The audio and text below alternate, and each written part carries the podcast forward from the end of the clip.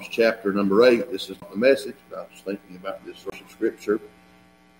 As they were singing, Psalms chapter number 8, verse number 1 says, O Lord, our Lord, how excellent is thy name in all the earth, who has set thy glory above the heavens. Out of the mouth of babes and sucklings hast thou ordained strength, because of thine enemies, that thou mightest steal the enemy and the avenger. When I consider thy heavens, the work of thy fingers, the moon and the stars, which thou hast ordained. When I just consider him for a few minutes, just think about him and consider all that he's done, you come to this question in verse number four What is man that thou art mindful of him, and the Son of Man that thou visitest him? For thou hast made him a little lower than the angels, and hast crowned him with glory and honor. Thou madest him to have dominion over the works of thy hands, that thou put all things under his feet. Aren't you glad for Jesus Christ and him crucified this morning? I thank the Lord for my salvation. I thank the Lord that he is mindful of me, that he was willing not only to come to this earth, born of a virgin under the law, to redeem them that are under the law, that we might receive the adoption of sons, but ever since he saved me, and moved in on the inside of me. He's been with me as a friend that sticketh closer than a brother, and I certainly appreciate that this morning. All right, if I could, uh, this morning I'm going to get you to turn your Bibles to the Gospel of Luke, chapter number 19. The Gospel of Luke, chapter number 19.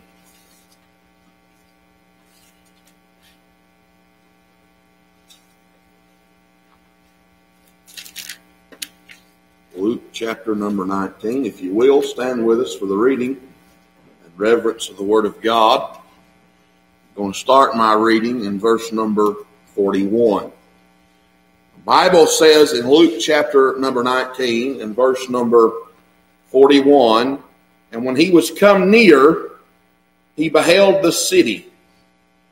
And listen to these four words and wept over it saying, If thou hadst known even now, at least in this thy day, the things which belong unto thy peace, now they are hid from thine eyes.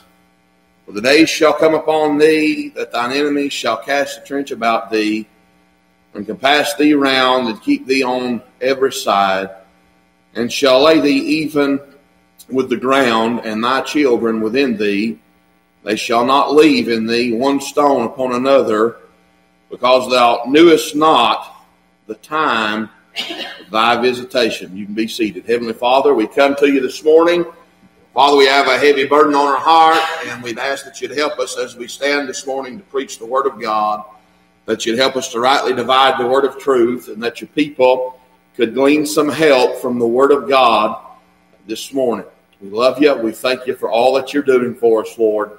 Save that sinner near his tail, draw that wayward one to repentance I pray you to encourage the downtrodden. In Jesus' name we pray and ask these things.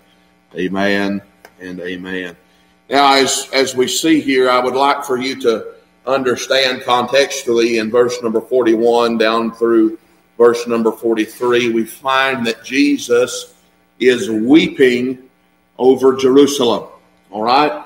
But I want you to take notice of something as we uh, look at a few things here. Let me let me say this before I get into into my message. I preached uh, not too long ago uh, on the thought that tears are not proof that the words are truth. In other words, I was preaching a message and explaining to the church that uh, you cannot validate uh, what someone says because of the tears that they have in their eyes. All right, but I would like to say this Although tears are not proof that the words you hear are truth, tears with truth make undeniable proof.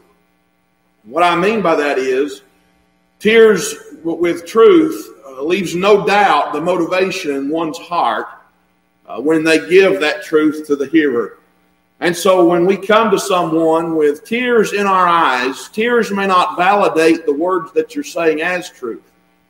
But when the words you're saying are known as truth and it is coupled with the tears that flow from your eyes down onto your cheeks, it is undeniable proof what the motivation of your heart is to the one that is hearing what it is that you have to say. And so, what I want to deal with, if the Lord would help me, and I've never preached this message before, never really even give it a whole lot of consideration, but I want to deal with the ministry of tears uh, this morning, if the Lord would help me. Uh, I have heard and, and, and in counsel and, and talking to people, uh, run across people that almost had the attitude that if someone shed tears, uh, that they were wimpy or a sissy or or something of that nature, and almost had a backwards uh, approach to someone that would cry or shed any show any emotion uh, when they when they share the gospel or preach the Bible. And I'm persuaded, and I hope the Lord will help me uh, to back this statement up by the time I get done preaching, that you will have to say that what I'm saying to you is the truth. But I believe we have a, a problem in the house of God today, and it's the lack of tears. I honestly feel in my heart that people uh, have got so far removed from, from what God actually done for us and what's, what Christ actually done for us that we do not any longer have a broken heart. We no longer have a, a weeping heart. We no longer have a, a heart for the ministry or the heart for people. We've got to the place where we've lost our convictions uh, towards even coming to the house of God. And uh, I'm afraid that, that, that we've got, and I, you hear me talk about mechanics and things of that nature, but, but I'm, we have a famine today for people who really, honestly, truly care. And uh, you know, we people want to gravitate towards certain instances in the Bible where folk were dogmatic or or folk were were uh, were were maybe a little rough. But I want to say this: when we truly consider the ministry and we look at Jesus Christ and through His uh, earthly ministry, and then we find Paul and we find Timothy and we find instances where they shed tears. They endured. Uh, they endured some things that was hard. They endured some things that was rough. But I want to say this although they endured those things, they still uh, had a heart for the ministry. I wrote a note down here. I wanted to share it with you if I can find it. Here it is. Uh, Dr. Havner had this to say, and man, this just helped me a great deal as I was reading in my study this week. Dr. Havner had this to say. He says that a preacher should have the mind of a scholar the heart of a child and the hide of a rhinoceros. And he said, but his problem is how to toughen his hide without hardening his heart. And I'm persuaded that would, that would fit in the church today, just not for preachers. I believe we, as those that sit in the pew, uh, need to have the mind of a scholar, to study to show ourselves approved, a workman unto God that needeth not to be ashamed, but rightly dividing the word of truth, to have a heart for God's word and a heart for God's book and a desire to know what God says about our everyday life. But then also have the heart of a child. A child is a very innocent thing. Uh, they don't know about everything that you and I know about. They love to, they love people by default.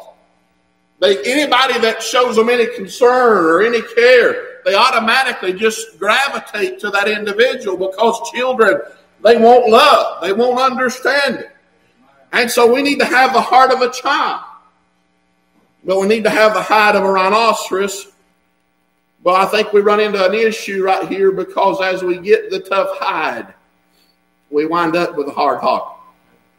And I know that uh, Brother Parrott was preaching the other night on, on the times in which we live. And I thought about those in the ministry that are trying to do, do right, trying to stay straight, trying to, to have the heart that they ought to have. And they come up against opposition, and opposition, uh, repetitive opposition, it will cause calluses. You don't, you don't cause friction on your hands uh, from hard labor very long before blisters come up. And the blisters hurt for a little while, but then that skin starts to toughen up and it can handle the workload without the pain anymore. And we need the tough hide and we need to let things roll off our back and we need to go on for the glory of God. But I find that as we get that hardened shell we also get that hardened heart. And so I want to say this when you look at the things that Paul and Timothy and Titus and and all these in Hebrews chapter 11, of whom the world was not worthy. And you look at the ministry of Christ and all that he went through and all that he done, he still somehow maintained a level of that soft heart. Now, we talk about the heart, and I'm probably going to get ahead of myself here and get, get out of my notes, but when, when we look at John chapter number 2, now let me show you first of all in, in Luke chapter number 19, when we move out of Jesus weeping over Jerusalem, we roll right into verse number 45. And verse number 45 is the Bible says, And he went into the temple and began to cast out them that sold therein, and them that bought, uh, excuse me, and them that bought, saying unto them, It is written, My house is the house of prayer, but ye have made it a den of thieves. And he taught daily in the temple, but the chief priests and the scribes and the chief of the people sought to destroy him and could not find what they might do, for all the people were very attentive to hear him. So we find that while he's weeping over Jerusalem, understanding here that his earthly ministry is coming to a close in these passages of Scripture. The time is drawing nigh where he's going to go to Calvary, bleed and die, and be buried, rose again, rise again, and then eventually going to sit at the right hand of the throne of God and ever live to make intercession for the saints. And so what's happening here, we find that his earthly ministry is just about over. And this portion of scripture is showing us a purification of the temple. But it's not the first time this has happened. When you read this portion of Scripture, you find this uh, same account in Matthew's Gospel and uh, chapter number 21 in Mark's Gospel, but, but this is the second purification. This is three years past the first purification that we find in John chapter number 2.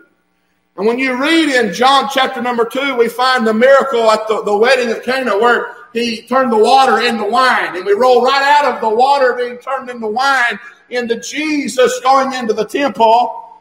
And in that account, we find that he premeditatedly uh, took some cords and, and, and plaited those cords and went in there and laid the law down and strapped some hide. And he run them out of the temple because they had made it a den of thieves. He was angry. He was frustrated. Listen, we ought not ever get soft hearted towards sin. We ought to hate sin with a passion. We ought to hate the devil with a passion. We ought to fight tooth and nail with a passion. And uh, there's nothing wrong with that. But I want to say this. Even though he done what he done in the temple, he still wept over Jerusalem. He, we find here in this second account, three years, uh, three years have passed we're, th- we're in his third year of his earthly ministry, and we find here that he's weeping and, and crying and lamenting over the state of Jerusalem and their understanding. And then we see here that he goes into the temple and he purifies it again for the second time. I want to say this that you can you can maintain a level of of uh, frustration with sin but we cannot lose the soft heartedness that of our Savior. Now, we are to be Christ like. We were first called Christians at Antioch, right? And we understand that to be a Christian is to be Christ like, a disciple, a follower of Christ. We're to try to mold and shape ourselves by the example that Christ gives us. And to think that we all the time walk around with this hard nosed, hard shell attitude that isn't Christ like. Christ wept and cried and had a heart for sinners. He came to seek and to save that which was lost. We know that he came into his own and his own received him not. They didn't want to listen to what he had to say. And you're going to find all down through the ages, there's people that don't want to hear what you've got to say. But there are some there's some that the seed can fall on the right kind of ground, Brother Gene, and we can see fruit come from that part of our ministry. But it comes from maintaining the right attitude and maintaining the right kind of heart. So here, let me let me say this, if I can say it this way. We need tears again in our ministry. And I want you to ask yourself as I preach this message and I go through this message, when is the last time that you've shed a tear for the cause of Christ?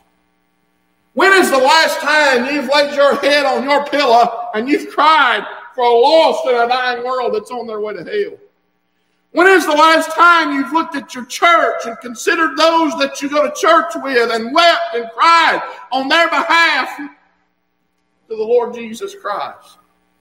I'm afraid, I'm afraid, I'm very afraid that in the days that we live in these last days that we are getting that, that we're getting that tough hide that we may need, but at the same time, if we're not careful, our heart will get as hard as the hide. We have to be careful about that. Can I say to you, do you know what brings tears to the eyes of someone who's given truth? Now, listen, I, have said it all along tears are not proof that the words are truth.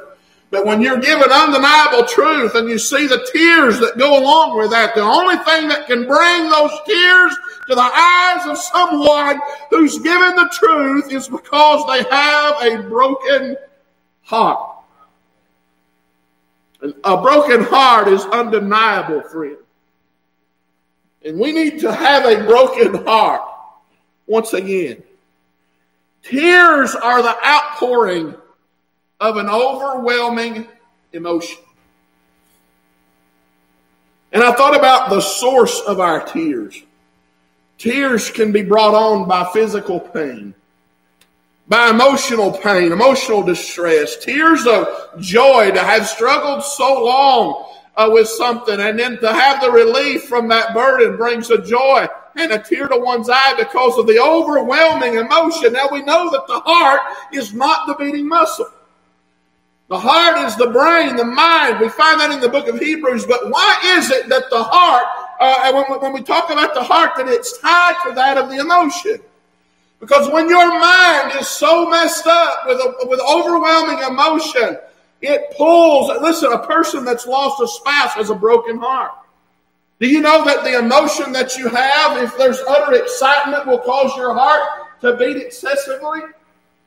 Do you know that when one gets angry, their blood pressure goes up? Do you know why? Because their heart begins to beat harder. Your heart is connected to your emotion, and your emotion is connected to your brain. And that's where we get this interwoven connection between the mind and the heart. That's why when the Bible is dealing with the mind in, in, in, in connection to an emotion, it uses that of the heart in the scriptures. So when there's hurt, when there's joy, when there's anger, when there's sorrow, there's tears that show up, and it's an outpouring of an overwhelming emotion. And we find Jesus here in John chapter number 11. Turn quickly with me to John chapter number 11.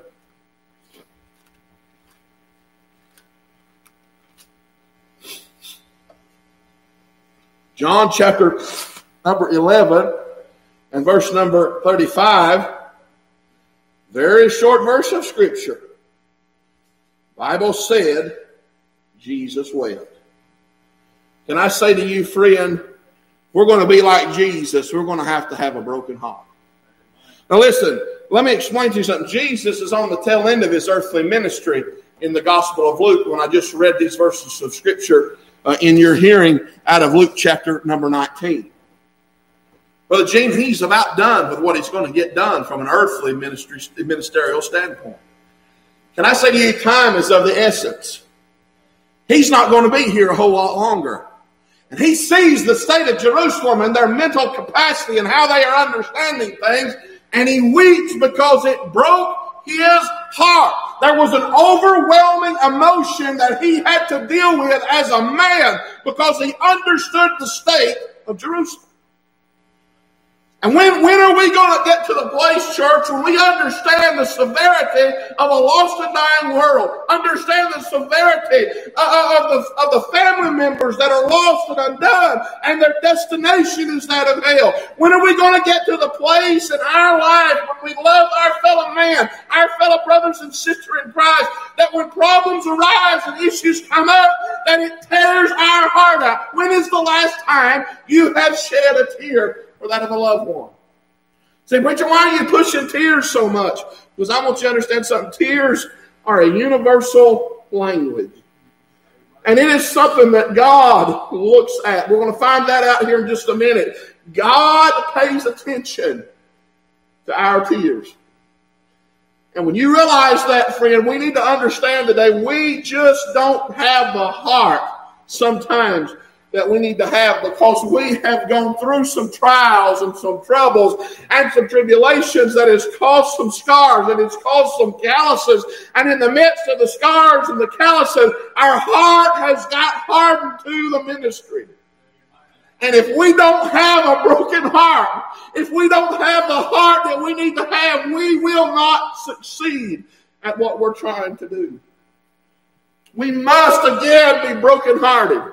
So I ask you, when is the last time that you've been brokenhearted or got alone somewhere and cried because of something that's happened to a loved one or something that's happened to that of someone in the church and it's broken your heart? We need that again. Jesus wept. The Bible tells us that he wept. Why did he weep?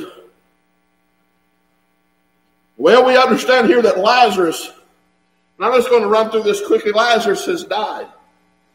He's been in the grave four days. Mary and Martha thought, well, if you'd, have, come, you could have done something. But he's already been dead four days and he stinks now. So they had the attitude that it's pretty much over with and nothing can be done. People preach this verse of scripture as if Lazarus was dead and, and Jesus was brokenhearted because his friend Lazarus was gone. Friend, he wasn't gone from Jesus.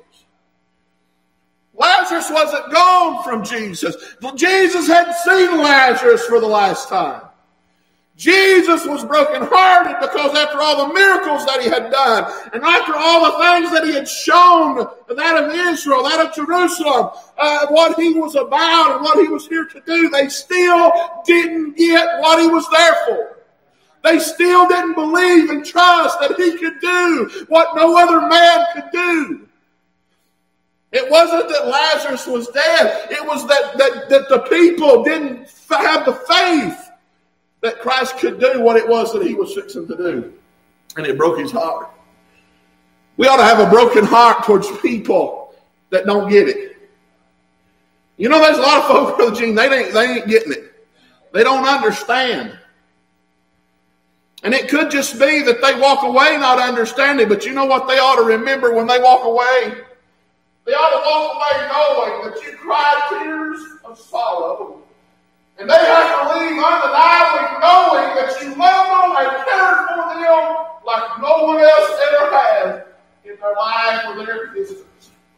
And then one day, when the Lord does what only the Lord can do, they have to remember the time that you loved them and cared for them and wept over them. We have got to have a broken heart again. We've got to have a broken heart.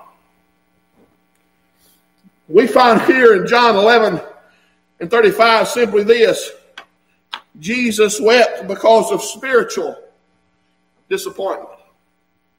He was disappointed, Brother Gene.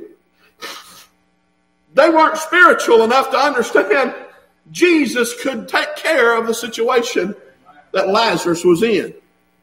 They put limitations on God. They were missing the mark and it hurt. Can I say it hurts when people miss the mark? When you want them to get it so bad that they just don't get it, but it kills you down in your soul, and it should kill you down in your soul. Can I say Jesus done all Jesus was, was, was going to do? Jesus, he, he had he had told them the truth. He had shown them the truth. He had he had exemplified what he was about, yet they still missed it. And when you've exemplified it, when you've told it, when you've showed it, and people still miss it, it ought to break our heart, friend. And if we are where we ought to be with God, it will break our heart. Jesus was God in the flesh. And God in the flesh had his heart broken because the people should have gotten, but they didn't get it. And if we're like Christ and we're where we ought to be in our soul and in our heart with Him, when stuff like this happens, it'll break your heart. And if you have any other attitude than this attitude where people don't get it, you need to check up on yourself and question if you are where God wants you to.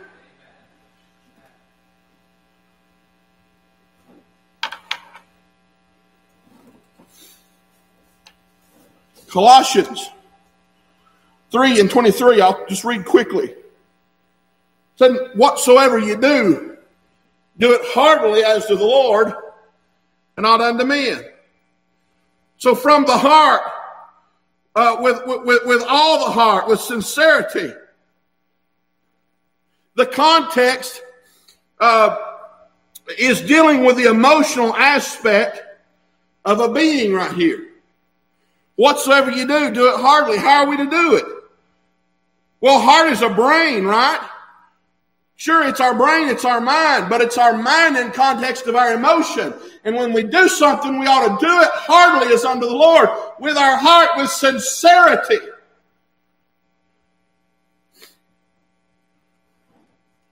The broken heart comes out of the body through the countenance of the individual that's hurting. Can I say the heart reacts to stress and emotion?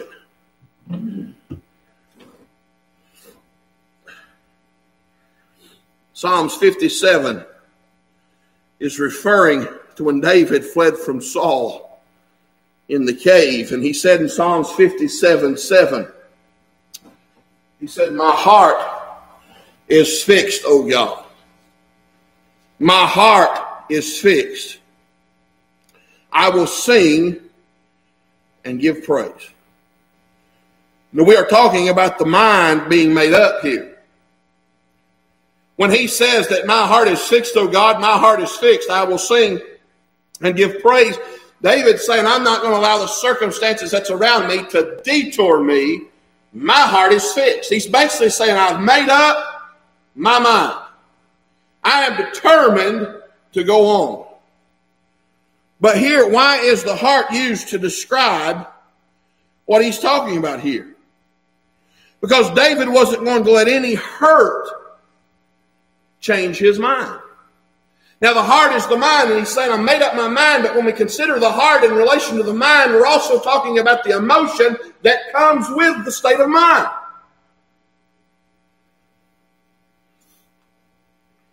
So he's basically saying here, my mind is fixed.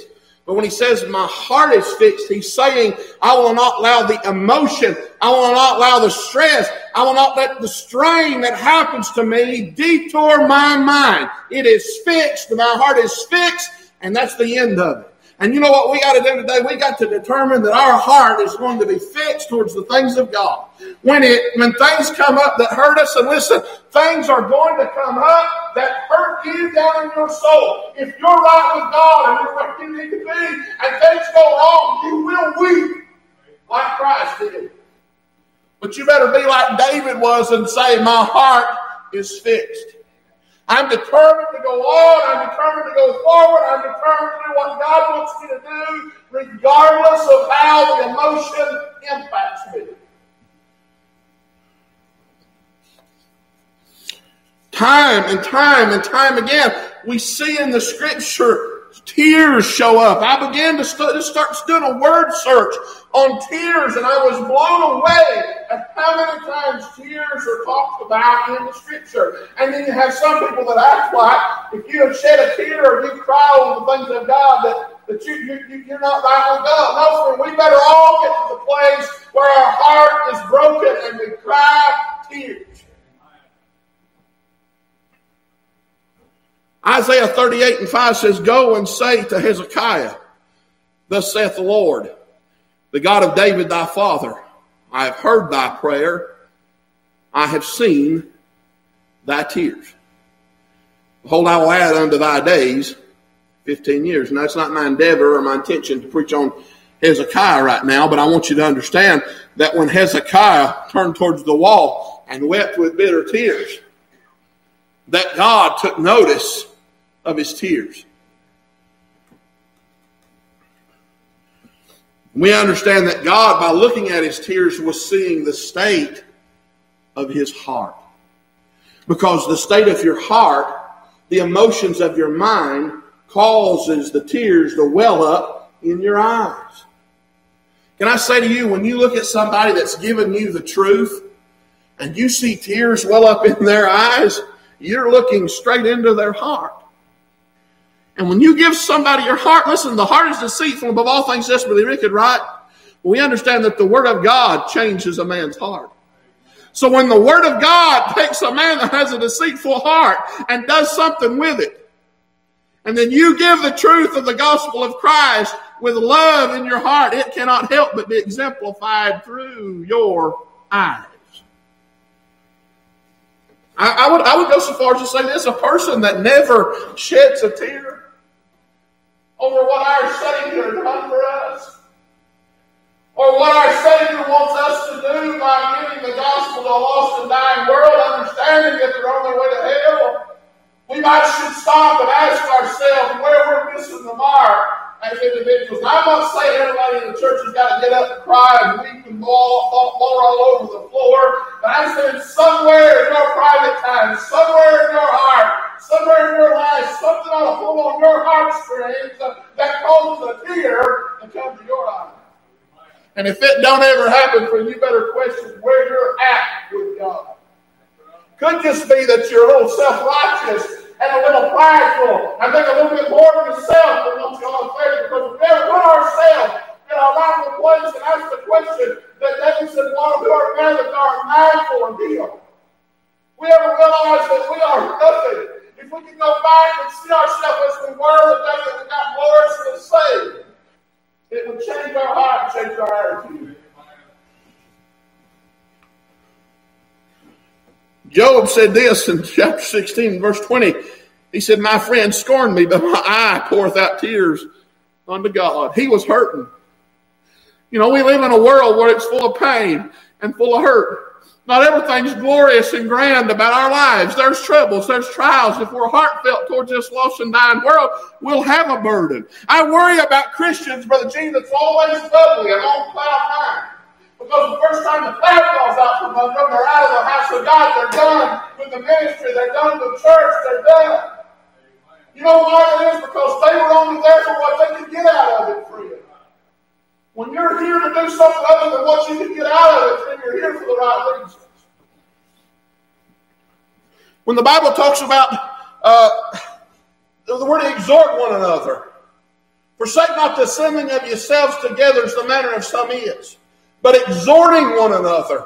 And so much the more as you see the day approaching, as every day that passes by, we need each other more than we ever have. And you better come to the house of God, not just to get what you can get out of it, but what you can give back because of Christ.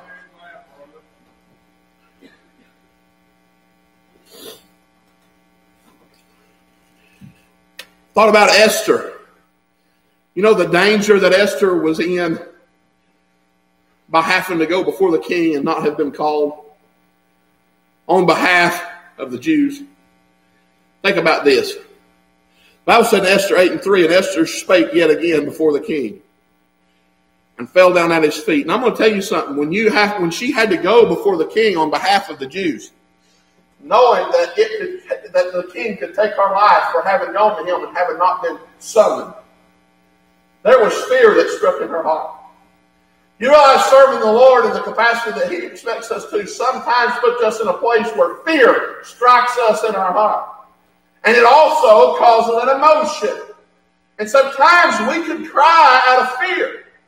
She, she goes before the king, and Esther spake yet again before the king and fell down at his feet and brought him with tears, and besought him with tears, excuse me, to put away the mischief of Haman the Agagite and his device that he had devised against the Jews. You know what I think the king done? I believe when the king seen a woman come to him that knew before she come to him about doing something that she could die, when he looked at her countenance and he looked at the tears and he looked at the heartbreak and the sorrow, he didn't have the heart to do to her what by law he couldn't have done. If you think for a second that the Lord doesn't think about it and, and consider the tears that you cry for the sake of someone else, you are sadly and utterly mistaken this morning. We know Jeremiah was what? The weeping prophet. He said in chapter 9 and verse 1, Oh, that my head were waters, and mine eyes a fountain of tears, that I might weep day and night for the slain of the daughter of my people. What he's saying here, he says, I don't have enough. My heart's so broke, I've run plumb out of tears. I don't have any more tears to give. Oh, that my head were waters and mine eyes a fountain of tears. He was so brokenhearted, he'd cried himself that he'd run plumb out of tears. We see in Luke chapter number 13 the lamenting of Christ. He says, Oh, Jerusalem, Jerusalem. Now listen to this. Which killest the prophets and stonest them that are sent unto thee. Well, prophet is what? A prophet was sent of God to reveal what God had to say. Jesus is saying, Oh, Jerusalem, Jerusalem, which killest the people that I have sent you to say what I wanted them to say. And stonest them that are sent unto thee, how often would I have gathered thy children together, as a hen doth gather her brood under her wings, and ye would not. He's saying, in spite of all that you've done to those that I sent to you, I still long and desire to bring you under my wing as a hen does her chicks. When are we going to get to the place where we see the persecution, we see the trouble, we see the trials, but we still have a heart to gather the people under our wing and try to get them saved by the marvelous grace of God and disciple them and bring them up through the ranks and teach them what this book has to say? He had a heart, even though that Jerusalem was attacking the very people that was sin of God. I thought about Paul.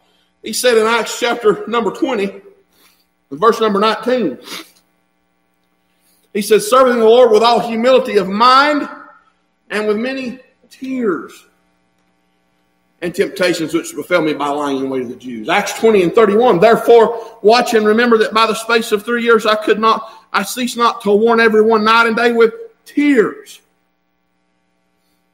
2 Timothy 1 and 4. Greatly desiring to see uh, to see thee being mindful of thy tears. 2 Corinthians 2 and 4, for out of much affliction and anguish of heart I wrote unto you with many tears. Not that you should be grieved, but that you might know. Think about this now. The love. Why did he do it? He said, For out of much affliction and anguish of heart I wrote unto you with many tears. Not that you should be grieved.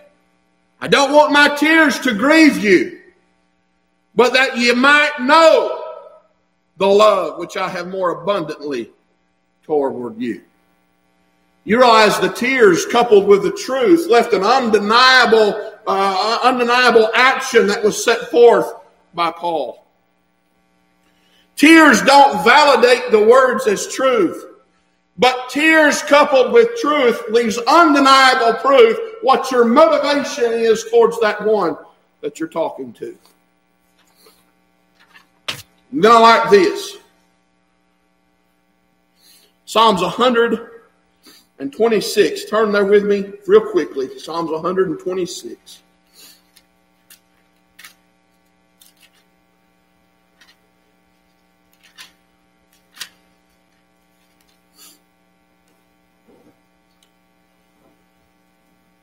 Now, let me explain to you quickly what this psalm is dealing with.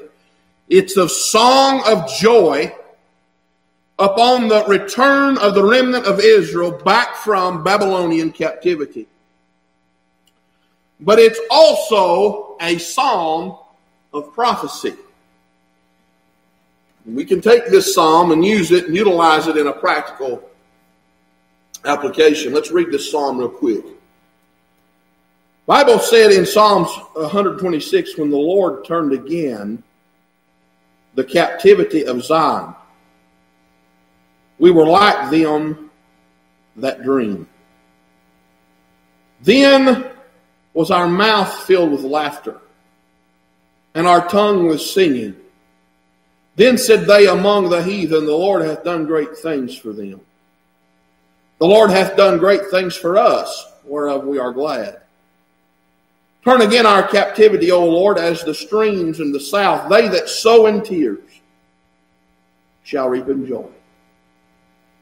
He that goeth forth and weepeth, bearing precious seed, shall doubtless come again with rejoicing, bringing his sheaves with him. This is prophetic of Jesus Christ. Can I say that we find in the scriptures that he sowed in tears? And he that goeth forth and weepeth, bearing precious seed, shall doubtless come again with rejoicing, bringing his sheaves with him. I thought about Galatians 6 and 9. The Bible says, And let us not be weary in well doing. For in due season we shall reap if we faint not. You know what you and I need to do today? We need to sow in tears. And I'm persuaded that if we'll sow in tears, that we will reap. And the Bible tells us not to be weary in well doing. What happens when we get a, a, a, calloused uh, exterior? We get a hardened interior. And we get, we get weary in well doing. And I want to say this sometimes we get weary in the fight. But, but we need, uh, we, we must not get weary of the fight. See, we get weary in the fight sometimes, but some of us, if we're not careful, get weary of the fight because we've allowed the hardness of our exterior to creep into the hardness of our interior. And they are hardened on the outside, but we've also hardened on the inside. And we need something to break that hardness. Psalms 56. The Bible says in Psalms chapter number 56 and verse number 8 says, Thou tellest my wanderings. Now, this is David when he was running uh, from Saul. And uh, let's let's look here. It says, uh, verse number eight: Thou tellest my wanderings, put thou my tears into thy bottle. Are they not in thy book? When I cry unto thee, then shall mine enemies turn back. This I know, for God is for me. When he cries, the enemies turn back. What's that mean? That means God has taken notice of the tears that have been shed and even has a record of the tears that have been shed and he takes the tears in the universal language because God looks on the heart. Man look off the outward appearance, but the Lord looketh on the heart. And the tears are something that flow because of the emotional state of man's heart. And so let me say this. When you cry tears for your fellow man, when your heart is broken for those who you don't want to see go through the things that they're going through. It's a prayer unto God that only God can understand. He reads, he understands our tears. Now, let me see if I can find this here. Psalms chapter number 34. Let me say Psalms 56 and Psalms 34 are collective Psalms dealing with the same thing. So let's turn to Psalms 34 for just a minute.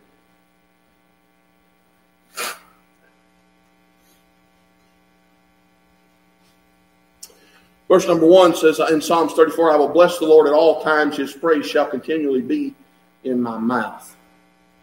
My soul shall make her boast in the Lord. The humble shall hear thereof and be glad. Oh, magnify the Lord with me and let us exalt his name together. I sought the Lord and he heard me and delivered me from all my fears. They looked unto him and were lightened, and their faces were not ashamed. He said, This poor man cried. And the Lord heard him and saved him out of all his troubles. Listen, there's going to be tears of hurt for loved ones, and there's going to be tears of pain that come through circumstances that we have to go through as born again believers. And there will be hurt on behalf of others. And then they'll be hurt because of others. And when you hurt because of others, I want you to understand the Lord takes notice of your tears. He said, This poor man cried, and the Lord heard him. he didn't say he cried out. He didn't say that he was praying. He said he cried. David was crying tears. David had reached a place where David didn't know what to say. David didn't have nothing to say. David was just an emotional wreck. Have you ever been an emotional wreck? He said, This poor man cried, and the Lord heard him and saved him out of all, all his troubles. So the angel of the Lord encampeth round about them that fear him and delivereth them. Oh, taste and see that the Lord is good. Blessed is the man that trusteth in him. I'm glad that even when I'm an emotional wreck, I can taste and see that the Lord is good to know that I have no one to turn to, but I have someone to turn to. He said, Oh, fear the Lord, ye his saints, for there is no want to them that fear him.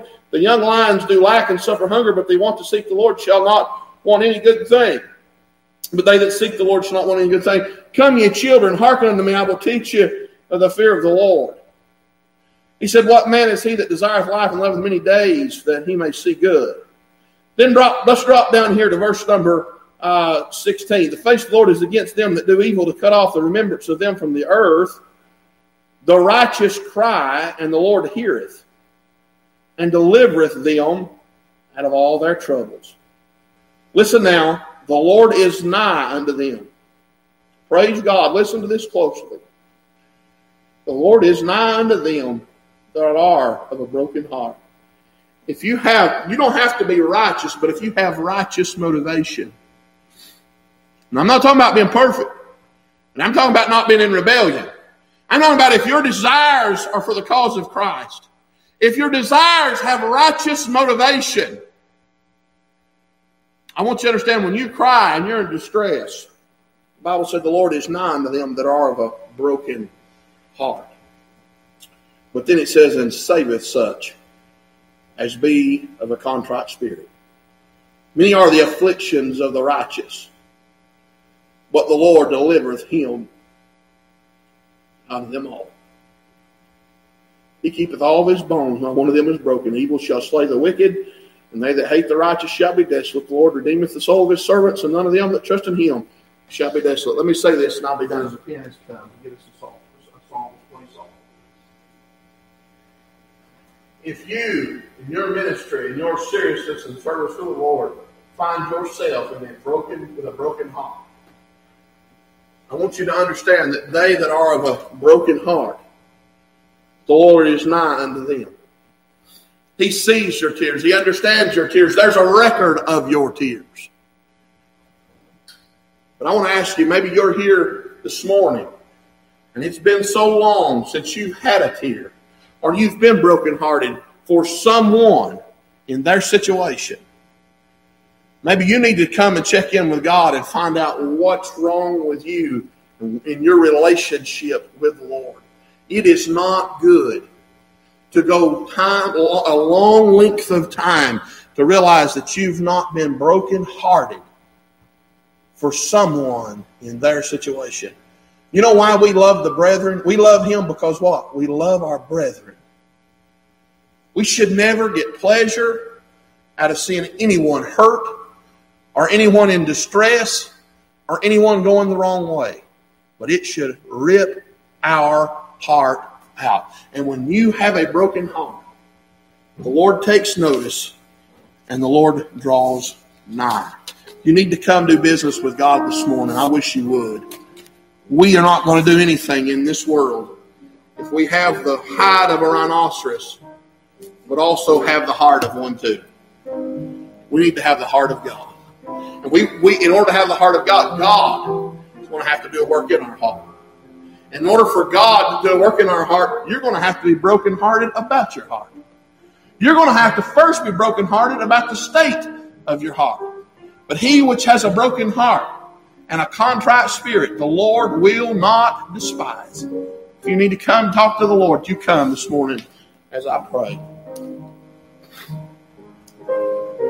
Our Heavenly Father, we come to you this morning. We love you. We thank you for loving us. And as we were reminded today, what art man that thou art mindful of him?